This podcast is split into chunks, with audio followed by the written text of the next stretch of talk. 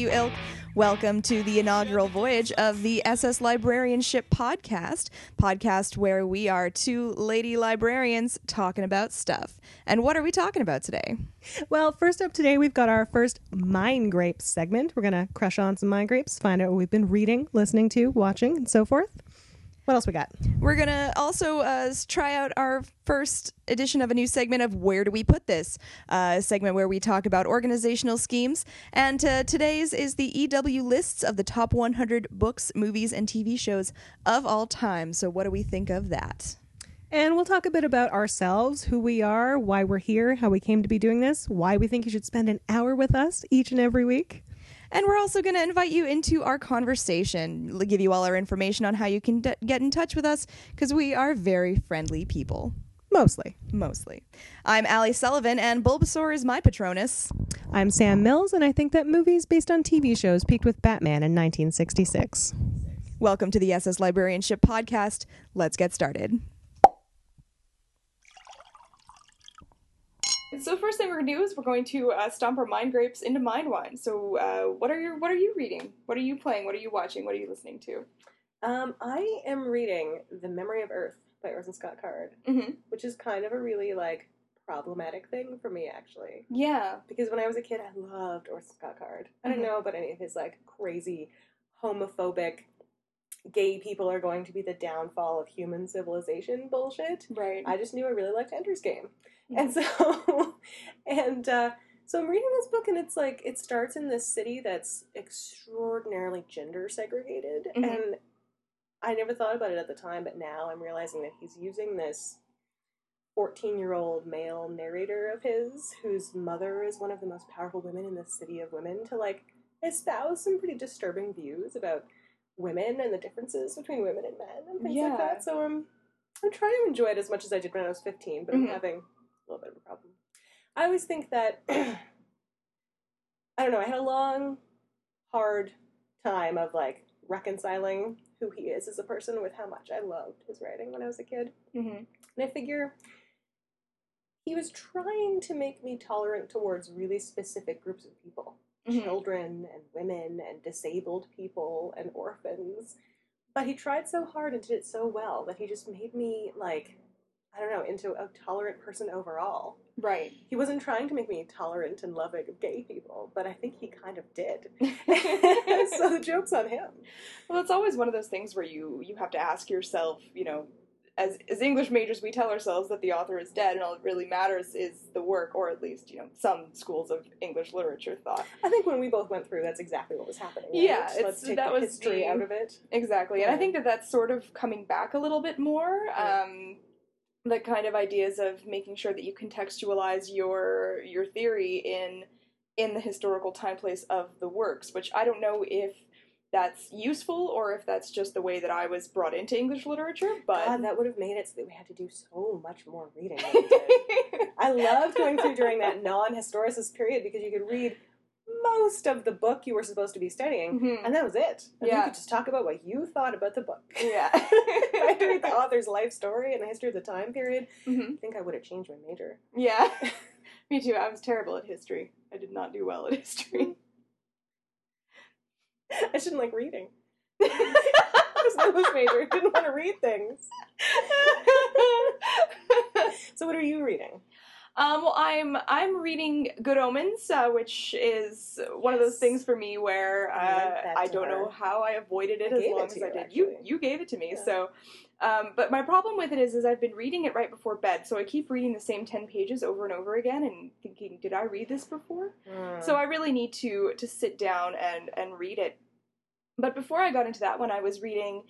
Um, I was reading some comedian uh, biographies, autobiographies. So I read uh, Steve Martin's book, which was Yeah. which was really great, um, and I also read a Tina Fey's book, uh, which was also really funny, um, and just had some really great insights on sort of being um, being a a, a woman and getting into comedy and um, just like her life story. She's she writes just like you would expect her to, and it's it's always really really cool when that happens.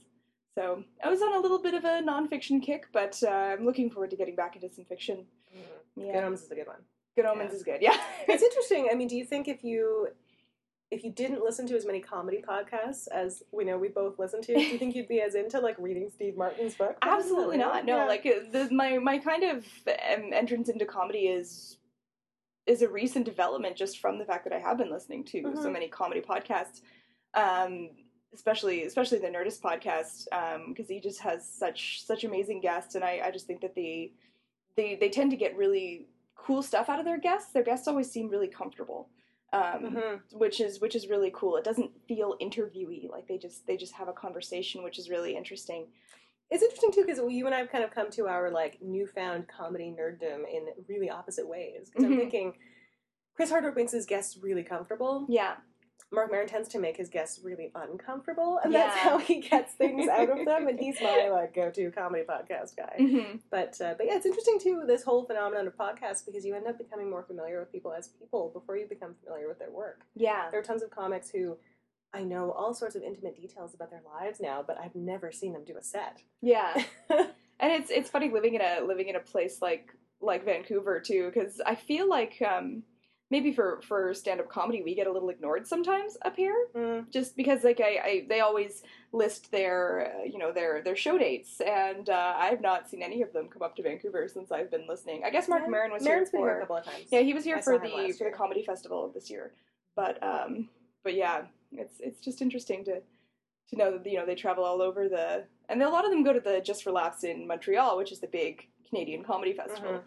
Um but uh, it's not Vancouver's Vancouver's a bit of a bit of a desert for stand-up comedy sometimes. Yeah, I mean, it's sometimes a bit of a desert for all sorts of things. Mhm. we love our city. Yes. Um, so we did books, we did podcasts. hmm Um, what about movies? Um, well, we just went. Uh, I just went and saw Joss Whedon's Much Ado, which Yes, I think was we saw it the day before you guys saw. Yeah, it was. I really, really liked it. I thought it was uh, Mhm. really incredible. I thought it was well done. Um, I loved the modernization of it uh, because it wasn't. Because sometimes you see modernized versions of Shakespeare plays and they try to work in the modernization almost too much. Um, Mhm. you know, like they, they try to to really sort of force it down your throat. But this just, I mean, Much Ado is the perfect play to do it with because Much Ado About Nothing has a certain level of non-substance. You know, like it's Mhm. not a it's not a substantial play. It's not a substantive play. It's People It's have been fun. hanging out in houses for the weekend, getting drunk together since the beginning of human history. Exactly, and Yeah. and you know that's I I feel like if you're going to modernize the show, that's a really good one to do because you're not. I mean, uh, the only sort of yes, they're getting married after a couple of days, and oh, she's going to die of heartbreak. Those are two things that you kind of have to Mhm. suspend your modern disbelief over. But the rest of it, you know, it's just yeah, it's it's garden parties and and a constant flow of, of liquor. So it sounds like a good weekend And, to me. I mean, starting it off with introducing a bunch of white dudes as, you know, Sicilian princes, I think maybe sets the right tone of bizarreness that allows you to believe the hero would die of heartbreak. I guess that's true. Yeah, And yeah. There's a few things you have to suspend, but I mean that's that's always true when you're when you're Mm. looking at Shakespeare. It's funny, and here we're, I guess, getting into like controversial territory, but hey, that's good to get this podcast off the ground, right? Um, this this issue of like whitewashing is one that's been in the news a lot, and Hmm. nobody really ever complains about it when it comes to Shakespeare. And I don't know if that's because there's a long history of blind casting in Shakespeare or because people don't necessarily understand the context and the settings as well as they do with other things or what. But I mean, there's been a lot of people really upset about, spoiler alert, I guess, but about um, Benedict Cumberbatch, if you like Star Trek, turn this off now, being cast as Khan in the new movie yeah, it's been being called whitewashing because the role is an Indian character who was Yeah. played by a Hispanic actor and now it's being played by a British white dude. But nobody cares that like Clark Gregg was supposed to be Italian in Much Ado About Nothing. yeah. Uh, the one thing I heard about um, Cumberbatch and the reason they didn't go with sort of a an uh, an actor from the Middle East playing that role was because they were worried that people would then Yeah. call them out for casting the terrorist role, of course, as a brown man. You know, so I mean, I I, don't. That's just something I've heard. I heard no, I heard yeah. that too, and I can see where they were coming from, but I feel like that is still a racist thought. you know what I mean? I guess, yeah. But but Benedict Cumberbatch. Yeah, yeah. he just- did well with what oh. they gave him. Sorry. My fangirl is showing. Uh, That's what it's all about, right? no, Much Ado was really, really well done. Mhm. And it was nice as an Angel fan to see Fred and Wesley get a happy ending.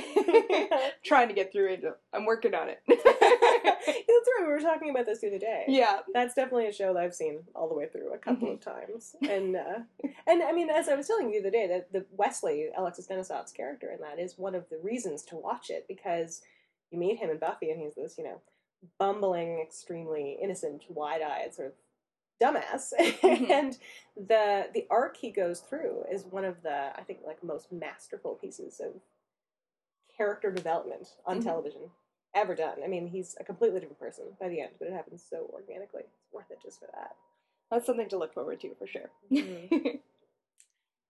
I don't know. I saw Superman recently, or Mhm. whatever it's called, Man of Steel. And Right. It was, uh, okay. Um, it's interesting this issue of villains. There was a really um, interestingly done female villain in that. They did the character of Faora, okay. who's Zod's wife. I don't know if she was supposed to be his wife in this, but in some versions of the comics or Smallville, she's his wife.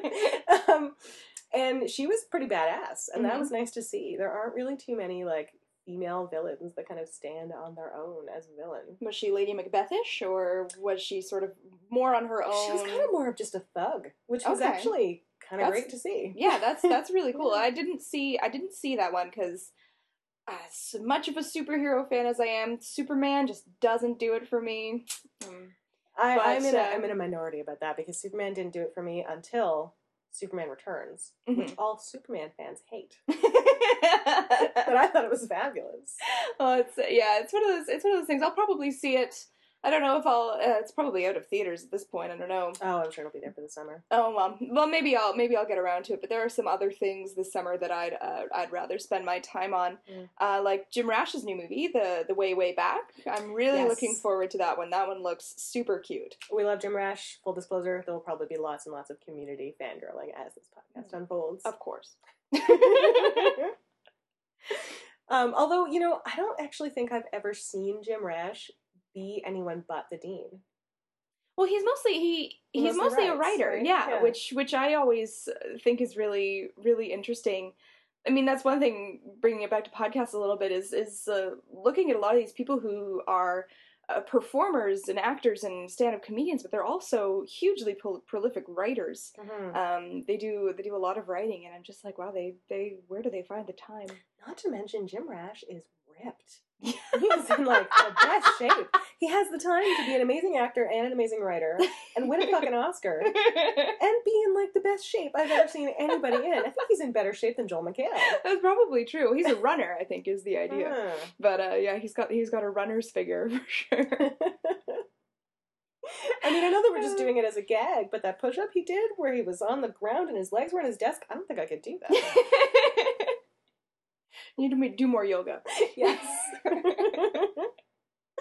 no, that does look like a good one. And part of why I bring that up is that it looks like he's going to be in it. I don't know how large his part's going to be. but Yeah. yeah. But it, it looks to see if we just see him as the dean. yeah, it looks it looks like a really like a really cute show. We just saw the Mhm. trailer in front of Much Ado, and I was Sam Rockwell. Sam Rockwell is oh, I great. love Sam Rockwell. Yeah. Did you um did you ever see? There's a really amazing science fiction movie that we got on a whim. It's a Sam Rockwell movie. It's called Moon. Yes, yeah. I saw Moon in theaters actually. Did My you? brother is all up on the indie science fiction. He took me to see it. Oh, that's that's good because we we got it. Just yeah, we were walking through a video store and we're like, oh, Sam Rockwell, I like him, and Yeah. then you know we just so stared in awe at the screen and watched it twice in a row because it was so good. Mhm. So Honestly, a movie like The Way Way Back, and this whole sort of like '80s period piece, Steve Carell being an asshole, 14 year old boys coming of age would not appeal to me. mm, But Sam Rockwell, yeah, so I'll watch it. And you haven't seen This Is the End yet. have not yet seen this is the end. so we're We're gonna have to planning on going this week. discussion Yes, but yeah, we are we are planning this week uh, because I have to go put my Aquaman costume together. Uh, Hmm. so we're gonna go try to do that downtown, and then we're gonna go see the movie. Do you want to explain to the nice people why you're putting an Aquaman costume together? Oh dear. Uh, well, one of July, my one of my very close friends is getting married this month. Uh, yay, Jen! And uh, she and her husband to be are extremely big DC Comics fans. Uh, so for her bachelorette party, we are um, in secret all choosing different members of the Justice League.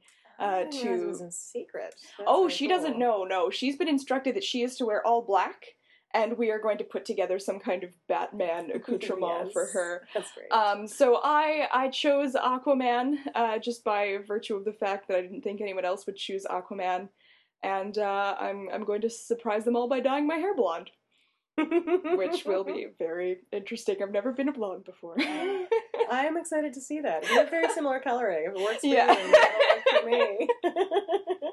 now you said this month. We're gonna have to edit that out. Who knows when this is actually going to That's go to true. air, as Yeah. they say. Oh dear. We'll, we'll edit it out. In the grand tradition of Griffin McElroy and Merlin Mann, I will I will edit it out.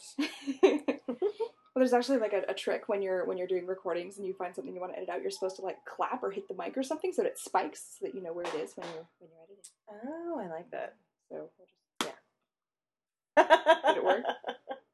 Well, it might have worked to worked. like break everyone's ears. Well, Yeah. so I guess that's uh, that's crushing our mind grapes. Yeah. we got some mind wine. I think we got some mind wine too, and uh, yeah, so got some things on my list to do, and uh, got some things to think about.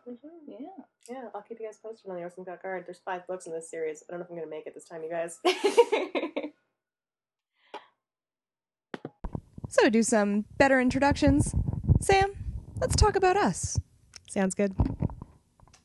So, I mean, despite our like rapport here, we actually haven't known each other that long. no, we've uh, been friends, I guess, about a year and a half now. So we started started our Masters of Library and Information Studies degrees um, at the same time in January of 2012. That still bothers me a little bit. The studies rather than Studies? science thing. But are we doing science? We're doing science. Are we doing science? we do science every day. Do we do science every day? We do some science. We do some science. When we take cataloging, that'll be science. That'll be science. When there's when there's data. yes. Yes. Yeah. I, I work data. I work with some data. uh,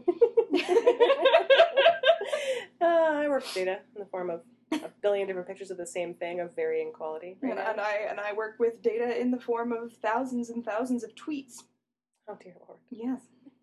That's a fun project. That was happening right around the time we both started library school. That whole the Library of Congress in the States was cataloging all the tweets. Yeah, yeah. The project that we're doing doesn't have anything to do with that um, because we're in Canada, and uh, we're not supposed to do stuff with it. Well, I guess we do a lot of stuff with the LAC, but We steal their ways of organizing things. LOC. Sorry, LAC.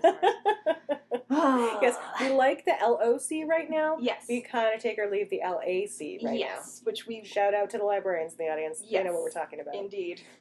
oh, Library and Archives Canada, you're Anyway. such a mess. Oh, we should probably save that one for after people know who we are. I don't know who to hunt down with pitchforks.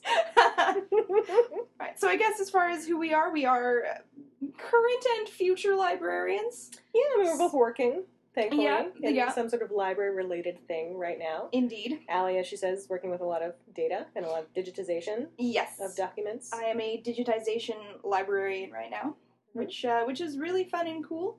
Um, working uh, with a with a great project where digitizing a bunch of ephemera, paraphernalia, and other things from uh, the from the Canadian Pacific Railway. Uh, so it's a large collection that is owned by UBC that we are that we are digitizing. Very Super cool. fun. And I suppose I'm a, a special librarian right now, right? Mm, Because I'm the only librarian working where I work. I'm Which- working at an art gallery. which makes you special. Yes. Yeah. Yeah. I think I think that might be the real reason why librarians started calling like solo librarians working within other institutions special librarians. Well, that's just a They're cool feeling, title. you know, a little neglected by their Yeah. coworkers.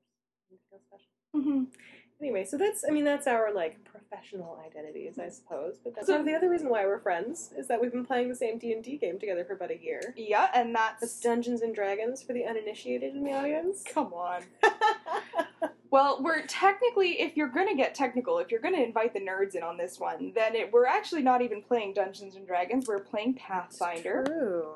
and we're playing in the Planescape universe. Hmm. So, um, but yeah, that was one of the really one of the things that really solidified our friendship. Um, Mhm. was just the idea of we had a group of people who were interested in playing and um, uh, you know, my husband's a big a big D and D guy, has been his whole life. So, um, so he's been running running a game for us for a year, and we uh, we've been having a really good time with it. It's pretty fantastic. hmm It's really, yeah, quite escapist. Although I think, I mean, it's a pretty big group of girls. There's a couple of dudes involved. Yeah, But of, of all of the people involved, I think I'm the only one who chose to like gender bend. yeah. Well, I don't know. I just figured if because it wasn't necessarily your first time with a role playing game, right? You'd played Earth Dawn yeah, I played like three sessions of Earth Dawn. Don't play Earth Dawn. Sorry, Jesse, if you're listening. but um, but it was it was my my very first time playing anything. It was the very first cr- t- character I ever created. So I don't know. I felt like maybe it would be better for me to connect uh, with a character through that. Um, Yeah, that but makes in sense. but in uh, you know in, in later later games we've played we've played a few other games. I've always chosen either well the gender ambiguous or um, you know my my gnome with the terrible Ozzy Osbourne impression. that's- now you're gonna have to do it at some point. I'm not even no. Oh man. So I mean, as you can tell, we're librarians and we're nerds. It's a pretty common combination. I think Yeah. I've played more new and nerdy games in the year and a half I've been in library school than I had in my entire life before now. And I was a pretty hardcore nerd in high school. I was a Trekkie before it was cool to be a Trekkie. Is it still is it cool to be a Trekkie now? I think it's kind of cool to be a Trekkie now. Oh, well, count I me in. of, out of you know self preservation, had to stop caring at a certain point. well, it's a, yeah coming to uh, coming to library school. It was a, it's a really interesting experience because a lot of people do have that kind of nerdy nerdy bent to them, even if they're not you know your traditional kind of nerd. Everyone's got hmm things to talk about. Um, it's very much like starting school and talking to people and finding your tribe, and it's uh, you know Yes. Yeah. yeah especially coming from a from an english literature graduate school background where yeah there are there are nerds but they're usually sort of your your high class nerd you know your your virginia woolf nerd and your your post colonial literature nerds which are very specific. very brands specific nerd. brands of nerd whereas you know you can walk into a to a librarian party and talk about anything from you know from shakespeare to pop culture science fiction stuff and, and you're you're likely going to get an audience for Yeah. whatever topic there is Absolutely. Mhm. Well, it's funny because I mean, before we came to library school, you did your master's degree in English. yep I had a bachelor's degree in English, but I went a different way after that and went to teachers college. And it's interesting because I don't know. I think you would assume there are a lot of nerdy teachers, and there are. I mean, I know some of them, but having hung out in a lot of different teachers' lounges as I was working as a substitute teacher, teachers tend to be the people who were the cool kids. I mean, I was a high school teacher, and people who want to stay in high school for the most part are not people who were massive nerds in high school. no that's And funny so teachers' lounges operate a lot like, you know, cafeterias in your average, you know, movie high school. It's Mhm. all interesting. There are definitely some some cliques going on there. Hmm. Interesting.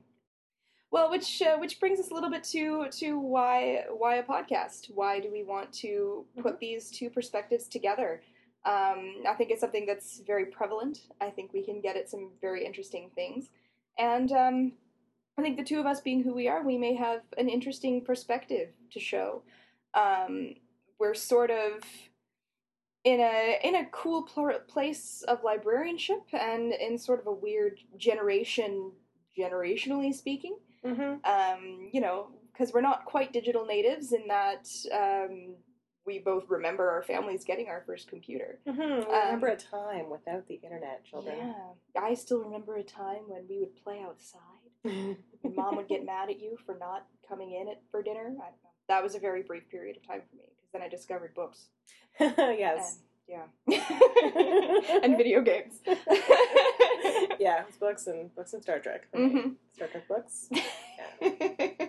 it's funny when people our age talk about the books they read at, you know, 12 or whatever. Mhm. I'm kind of there with them for a little while, and then at a certain point, they went off and continued to read the things that people were reading at that age, and Mhm. I was just reading Star Trek novels. well, it's it's it's funny to talk about what people read when they were kids um, up here, as opposed to I grew up, um, spent my young childhood in Arizona, Mhm. and um, my family they're all very intelligent people, but not uh, not terribly artsy and not terribly ready kind of people. So I had to sort of self-direct a lot of my, uh, you know. Plus, I was a product of the Arizona school system.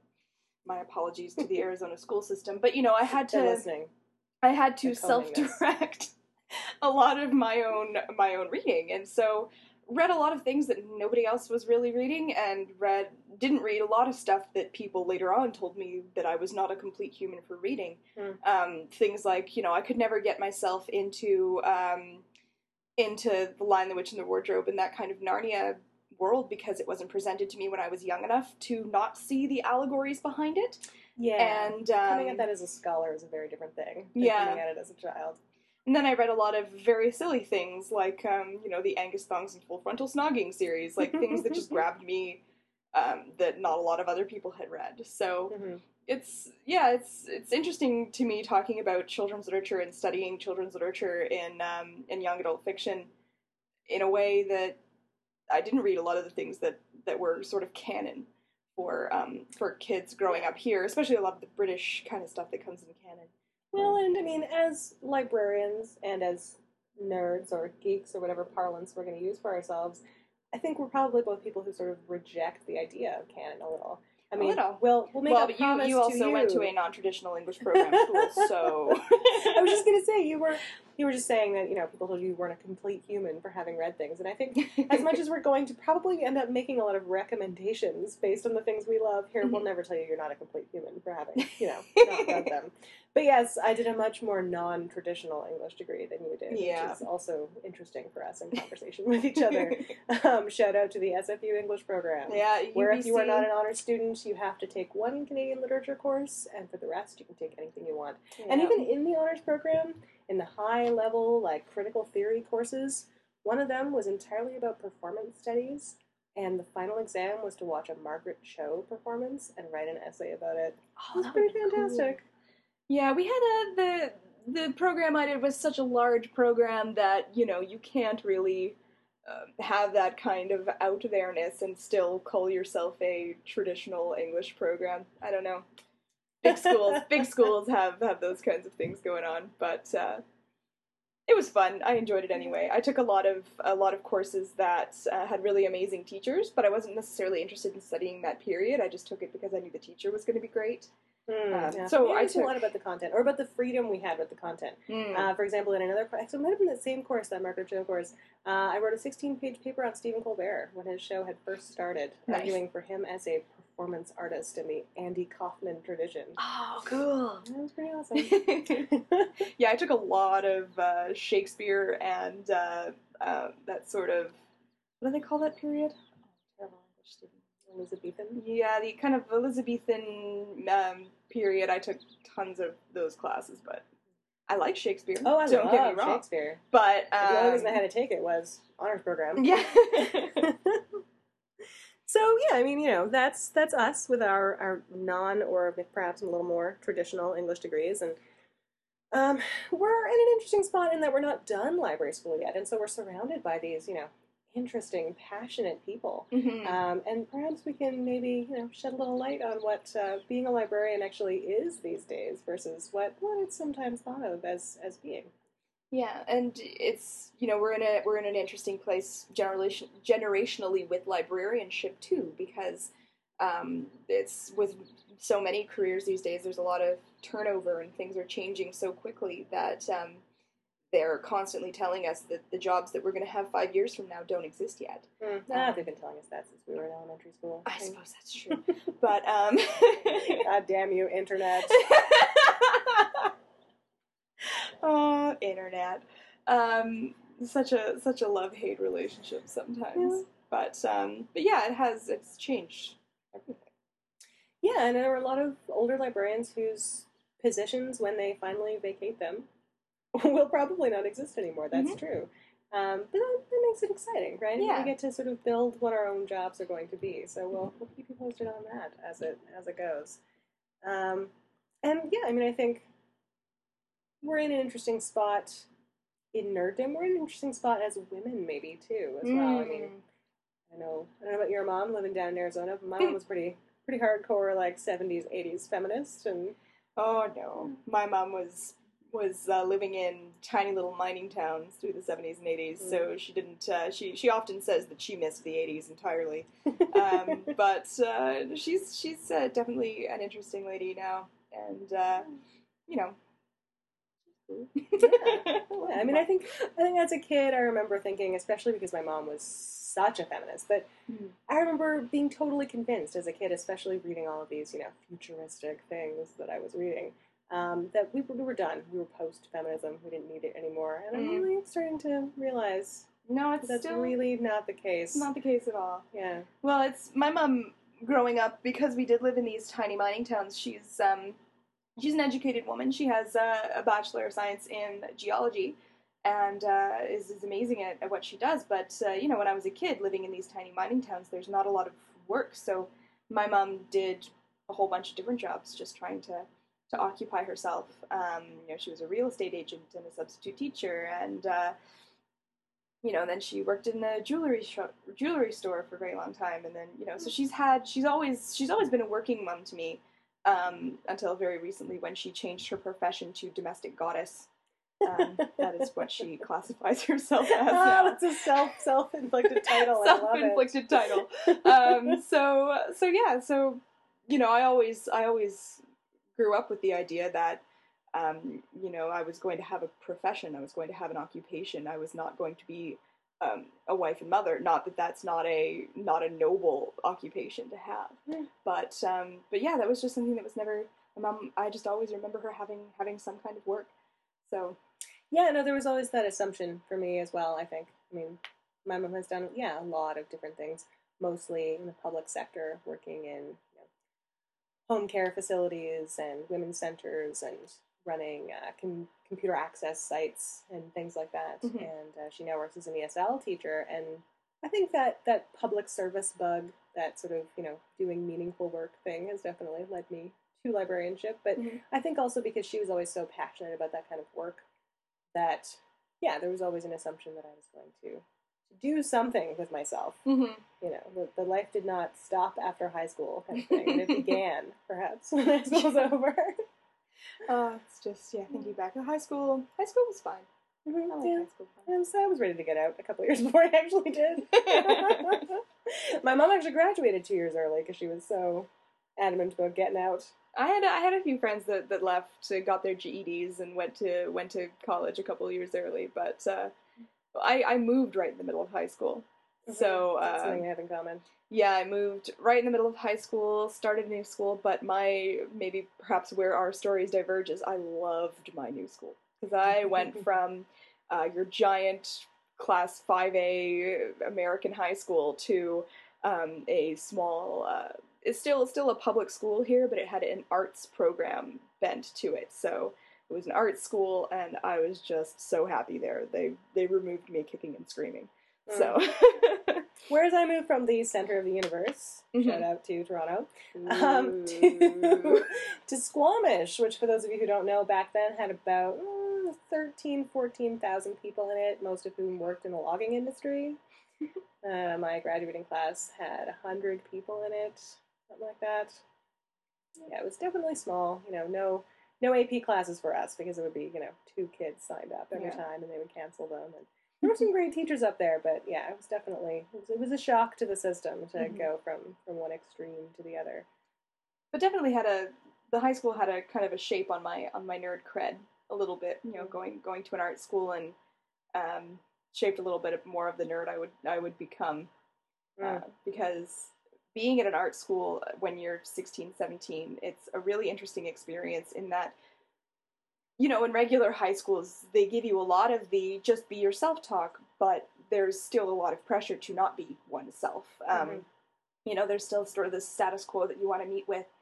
But um, you know and in my in my case it was an active attempt to get away from the status quo. Like i you know went sort of you know rebellious is the wrong word because i was too much of a people pleaser to actually want to um, break rules or get bad grades or not participate in school because Mhm. i was always really interested in that but you know i would do things like i went slightly goth for a while just because people don't do that at my school and Uh, but then coming up to art school, I mean, everyone had their own perspective, and everyone was really free and encouraged to to look to look the way they wanted to, or to behave the way that they thought was um, important. Again, still really smart kids, uh, really talented, but like maybe it's I don't know if it's a Canadian thing to to be a little bit more comfortable in your own skin, or an art school thing. No.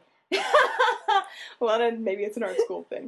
Um, because you know, you you know, like coming up here and wearing the wearing the weird clothes I was wearing and trying to stick out like a sore thumb the way I was in in in Phoenix, I it was commonplace here. So you know, I felt much more able to um, self explore in a way that wasn't necessarily just reactive, but was was more um, you know Based on what you actually wanted. do Exactly, and, and you know the friends I made there were incredible people. They're still my best friends today. So art schools are I great. have like two friends left from my high school. um, no, that's that's interesting because I don't think that's a BC thing No. at all. I mean, maybe it is more now, but um, and with this whole you know general move in our culture now towards the geeks inheriting the earth, Mm. maybe it is. But our high school in Squamish was definitely not like that, and it wasn't so much a rebellion for me to cling to the the Star Trek and the books and the doing well in school and whatever. It was more of a well, I guess I have this. um, yeah, it was it was a sad little small town high school. There were there were really great teachers there, and there were some really great people that I still know. But there were a lot of the kind of kids you expect to find in a high school, Mm. and uh, and yeah, it was it was a, not the most pleasant time ever. Which is interesting, coming back to the teacher thing and the teachers and their cliques and their you know having loved high school. yeah. That's probably why I didn't stick with it. I remember my one of my advisors in the teaching program being very surprised that I was someone who had a really rough time in high school, but decided to turn around and try and be a good high school teacher. Mhm. um, and and I think it's a laudable goal, and I love that I still you know get to teach in my work as a librarian. But Yeah. Straight up high school teaching, that was there's too much baggage there for me. that was originally going to be my path too, but then uh, discovered that I hated children. So that was uh, that was a revelation for me. Which is actually a well timed comment since um, Allie just cast her eyes to the ceiling. We're in, in my apartment recording this, and the, the tiny pitter patter feet has resumed upstairs. Ah, I hate to be such a curmudgeon, but uh, no, I don't. What am I saying? I love it. I don't know. I think that's a pretty good introduction of like who we are. and where we are coming from with this. Yeah, that sounds. so yeah, I mean, we're trying to try and make this pretty wide ranging. I think Mhm. we're going to talk about the things that we're into, hmm books and movies and video games and so forth. You're going to have to kind of carry the video game portion of things. I'm perfectly comfortable with that. uh, and we're going to try and talk to some interesting people. I mean, being in grad school right now as librarians, I feel like we've got access to a lot of really interesting people. yeah. And the people we work with and work for, Mhm. and even just people we know. I mean, as we said, Allie's husband runs this uh, D and D game for us, and Yeah. he's a pretty interesting dude himself. He's all right. So the last thing we're gonna put on this is a um, segment that we might do every now and again called um, "Where do we put this?" And uh, so, as librarians, organization is a big part of our of our oeuvre Mhm. of our um, you know things that we do. Yeah, that's our Um, wheelhouse. It's kind of a, that's that's the word I was looking for. Yes, where do we put words?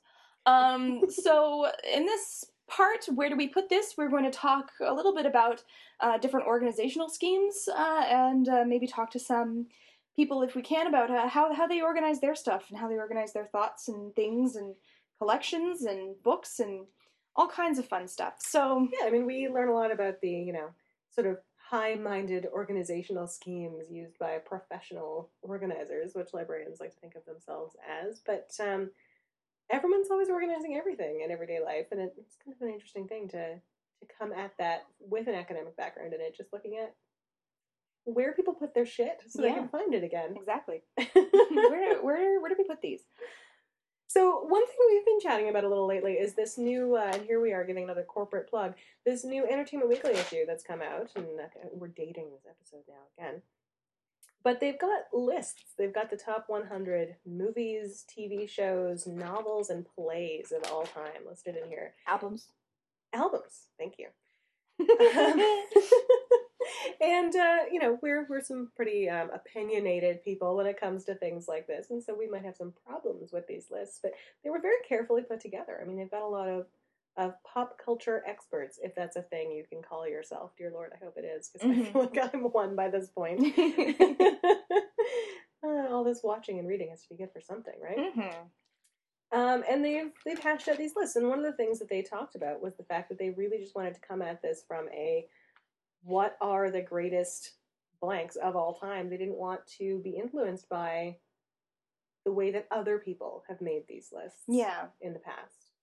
Like for instance, the the American film. Is it the The American Film Institute. Yeah. yeah, I was like AFI. What's the I? The I.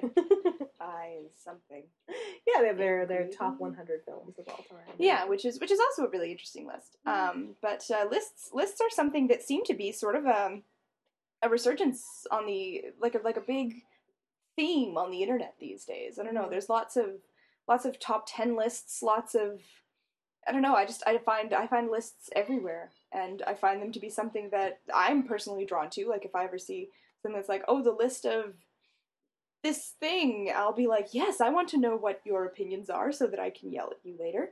yeah. That's really what it's all about. is the yelling at people and also of it, right? getting recommendations. I mean, Mhm. like if you know if someone has something on their top ten list of you know top ten movies that they love, and it's something you've never seen, well, maybe now you can you know have something else to look at, which is um, which is another another great function of lists. I, I just feel like the sort of I mean, High Fidelity is probably one of my top top five favorite movies. Um, yeah. so that that kind of idea of of organizing your thoughts and organizing who you are by what you like and um and and trying to, to quantify that in in the, the way of lists is is an interesting idea Yeah, and it is, you know, I mean, not necessarily in a bad way, but it is a very narcissistic thing as well, right? Hmm. It's, it's self reflective. I mean, the first thing I did when I opened this issue was go through and check off all the things that I had seen and read and Mhm. listened to and circle the things that sounded interesting, right? yeah Uh, and yeah, lists are a way to sort of continue to build yourself. I mean, if we're living in this this time of the geek right now, and everyone is defining themselves by the things that they love, hmm then this is a way to expand yourself. Right? yeah for sure so let's just talk a little bit about the the number one movie that they put on this list is is citizen kane Surprise. which uh, which I think is a very interesting choice in sort of this this day and age of of movies because uh, I talk to a lot of my friends. A lot of my good friends are, are movie buffs too, and a lot of them have seen Citizen Kane um, and did not enjoy it. Uh, from from today's film perspective, um, just talking about how we organize things and how we want to represent ourselves, I feel like people who put Citizen Kane at the top of their list is are, are, are aiming for a certain level of um, you know classic movie snobberydom or something. Mhm. I don't know, trying to portray a certain um, kind of uh, appreciation for the for the artistic classic that is Citizen Kane. Well, and I mean, as I understand it, it's a movie that did a lot of things for the first time, but things that are so common in Mhm. film vernacular now that people don't realize Yeah. that they're special. Right? It's just Yeah. that's the way we watch films. That's the way people compose films. hmm It's, it's you know, not that I'm going to compare Orson Welles to Shakespeare or anything. Um, But you are, because there's anything wrong with that. but uh, um, but one interesting thing here is the fact that I mean people say the same thing about Shakespeare, right? That he wrote the human psyche in a way that no one had ever done before, Mhm. and that the way that he wrote the way our internal lives function influenced everything that came next. And so people go back now, having grown up on stories and novels and plays that were influenced by that, Mhm. and read Shakespeare and go, "Why is this important?" yeah. It's Yeah. kind of backwards. I think uh, the way I saw Citizen Kane was when I was actually taking a uh, classic film course. Um, and I think that that was the perfect way to see it because um, you do see a lot of the things that came before, and then you see Citizen Kane and how it completely changed the game of, of cinematography, especially. So um, I think I haven't that's actually the. seen it yet, but you've Yeah. saying this is the end. So So, yes, I'm sure that This Is the End is going to be number one on the list of, of movies. Um, Uh, in 30 years. Yeah. Is it, 70 years. but um but yeah, so that's that's a really interesting, cool choice for for number one. It's I mean, a lot of these are pretty standard, and it's funny. There's a big disclaimer in the beginning of this from the editor in chief about the standardness of them. I mean, it just comes from the fact that they really are great movies. Like, Mhm. of course, Casablanca is in the top three.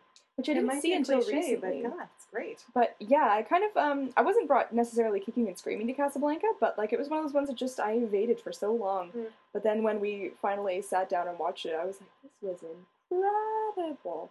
Uh, still haven't seen uh, Gone with the Wind though. No, That's one that I need to buckle down. Maybe we should attack that one together. that would be fun. It's interesting though because film. I mean, I love movies, but I don't consider myself particularly an expert on movies. I mean, I took some film classes as well, but I don't. I feel much more comfortable being dictated to by this list Mhm. or by any list of you know the top movies of all time. I feel like it carries some authority.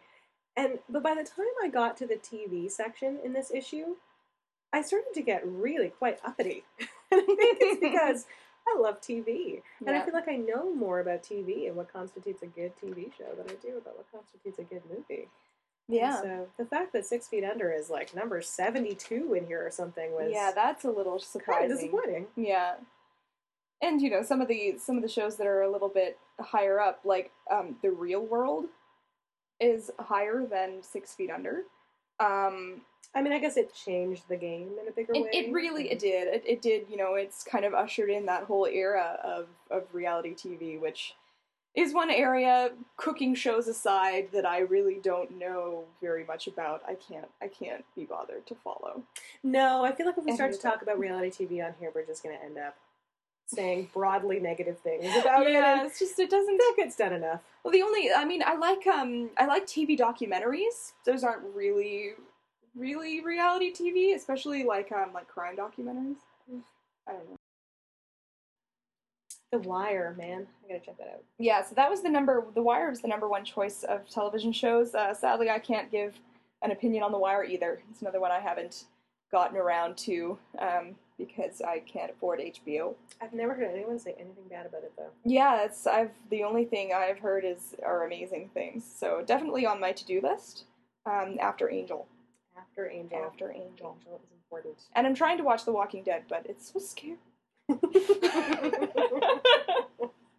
Uh, we just finished the first season, and I'm just like, uh, I can't, I can't handle it. I can't handle scary things. So, yeah, but it's good. Walking Dead is pretty good. It's an interesting character study. I mean, scary things have to have a sort of a certain twist to them. I think. Yeah. Us. I mean, we're both pretty big Joss Whedon fans. Oh yes. surprise! um, I think I think just the thing about that I find kind of I can't watch very many episodes of I can't binge watch The Walking Dead uh, like I could with other shows um, that I found really kind of comforting. Um, like some, you know, this is not really a scary show, but I did watch. uh, Thanks Netflix, I did watch most of Bones in one sort of you know long two week session of watching everything that they had on of Bones. But like you know that's a very it's a very comforting lulls you into the formula. But like with walking dead there's just this uh, this constant atmosphere of oppression. Like there's always at least in the first season just there's this there's constant danger. You can't you can't catch a break. And when you can it's really suspicious. And um you know like you're just there's you know there's no security and i just i find that idea kind of kind of constantly you know deeply terrifying i don't know Yeah, I mean, it's an interesting place for filmmakers and TV makers to take their work. But I think probably the best things, probably most of the things on this list, really, are the things that that walk that line. They're not formulaic like Bones, but they're not just like completely bleak and terrifying either. Alex pointing to Seinfeld. i hate seinfeld i'm sorry i'm sorry can't stand it um, But again, it changed the game. Yeah, totally. Yeah, I think like without without a show like Seinfeld, I don't think we could we could have a lot of the shows that we love, sort of our modern our We wouldn't have modern Arrested sitcom. Development. We wouldn't Couldn't have, have Arrested Sunny in Philadelphia. I haven't seen that. Okay.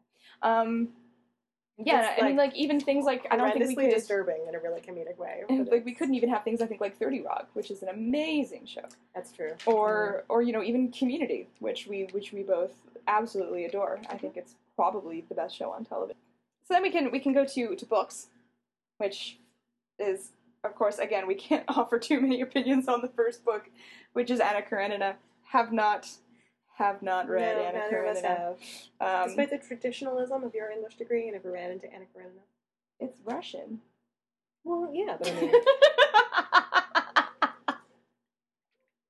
My English degree wasn't that traditional. It carried everything. But um, so The Great Gatsby is an interesting case. Uh, there's been lots of Yeah. conversation about it recently, Well, especially whether that- it's a was it the classic or a fraud. movie? I thought the movie was great.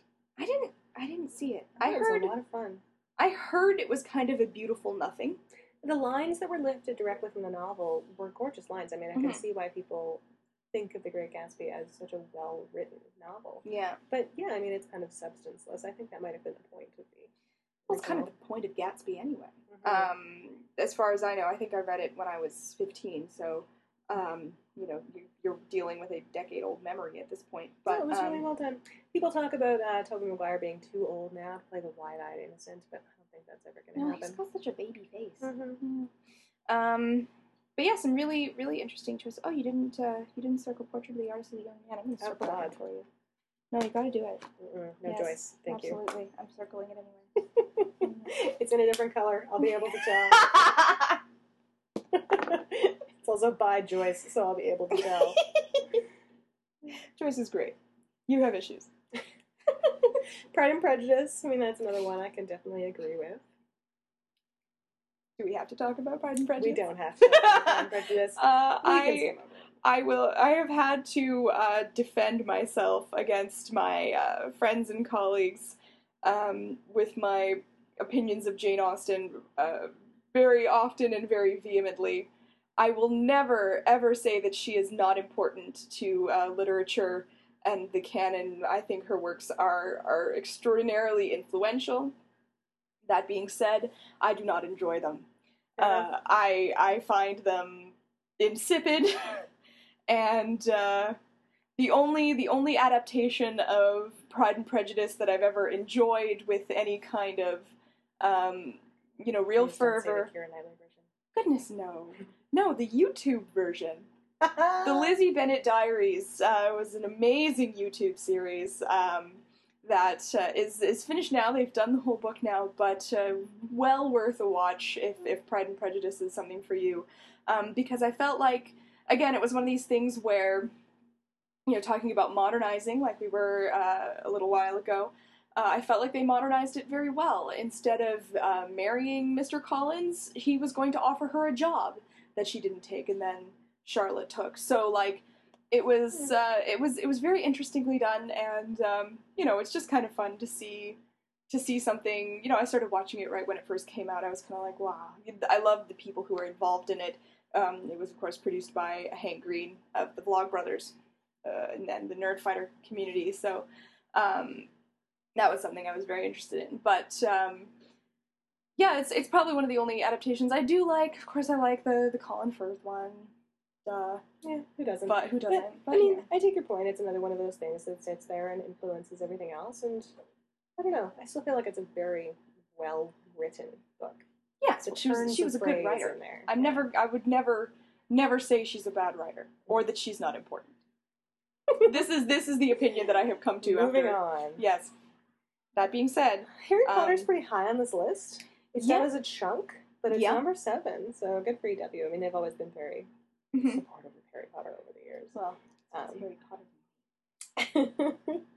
Beloved is on this list, and I think that that is not only really accurate, but also really interesting because of all of these novels, most of these in the top 10 have gotten some kind of film adaptation, Beloved included, but it is the most, I think, novel novel on this list. It was made into a film. I've seen part of the film that it was made into and Mhm. was not very impressed. Hmm. But it's one of those books that it is a book. That is all it is. And to put it into any other medium is to change it into something that it's not. Portrait of the Artist as a Young Man would be that too, if you were open-minded enough to read James Joyce. oh, you look like the page before we got to uh, To Kill a Mockingbird.